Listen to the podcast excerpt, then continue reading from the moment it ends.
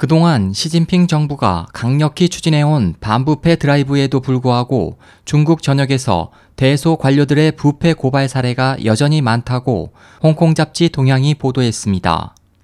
보도에 따르면 2012년 11월 시진핑 내각 출범 이후 중앙정부, 성정부와 성 이하 지방정부까지 3계급 관료의 부패에 대해 당국의 입건 조사 건수는 243만 건이며 처분을 내린 대상 인원수는 237만 명 이상입니다.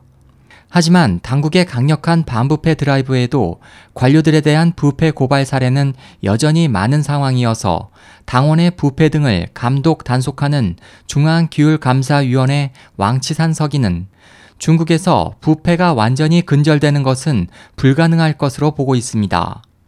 이에 대해 동양은 100년이 지나도 처리를 할 수 없는 상태라고 표현했습니다.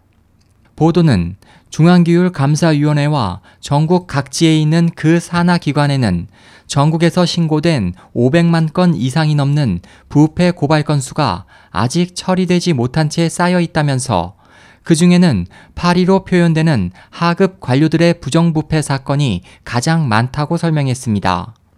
지난 5월 시진핑 주석과 왕치산 주석은 반부패에 대해 하층부 관료에 의한 부패는 큰 재앙이 될 가능성이 많다며 경계심을 나타낸 바 있습니다.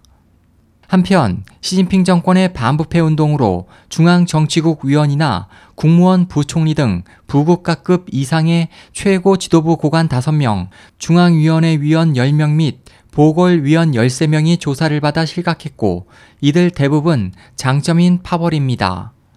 이와 관련해 동양은 당국이 신속하게 행동을 전개해 호랑이 왕인 장점인 전 주석을 법적으로 재판해 단번에 부패 집단을 타격한다면 중공 역사상 최초로 중국 내 정치체제 개혁을 단행할 수 있게 될 것이라고 평가했습니다.